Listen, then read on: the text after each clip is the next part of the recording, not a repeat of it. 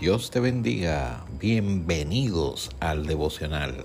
Este podcast ha sido creado con la intención de iniciar el día en contacto con Dios a través de la poderosa, inerrante, infalible palabra de Dios.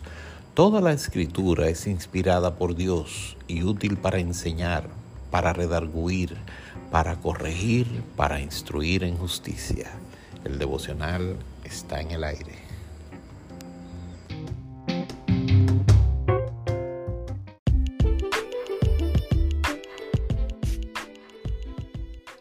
Dios te bendiga. Salmo 27.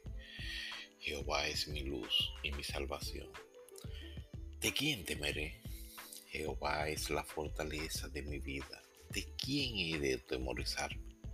Cuando se juntaron contra mí los malignos, mis angustiadores, mis enemigos, para comer mis carnes, ellos tropezaron y cayeron. Aunque un ejército acampe contra mí, no temerá mi corazón aunque contra mí se levante guerra, yo estaré confiado. Una cosa he demandado a Jehová, esta buscaré, que esté yo en la casa de Jehová todos los días de mi vida, para contemplar la hermosura de Jehová y para inquirir en su santo, en su templo. Porque él me esconderá en su tabernáculo en el día del mal, me ocultará en lo reservado de su morada sobre una roca me pondrá en alto. Luego levantará mi cabeza sobre mis enemigos que me rodean, y yo sacrificaré en su tabernáculo sacrificios de júbilo. Cantaré y entonaré alabanzas a Jehová. Gloria a Dios. Oye Jehová mi voz con que a ti clamo. Ten misericordia de mí y respóndeme. Mi corazón ha dicho de ti, buscad mi rostro. Tu rostro buscaré, oh Jehová no escondas tu rostro de mí, no apartes con ira a tu siervo, mi ayuda ha sido. No me dejes ni me desampares, Dios de mi salvación. Aunque mi padre y mi madre me dejaran, con todo Jehová me recogerá.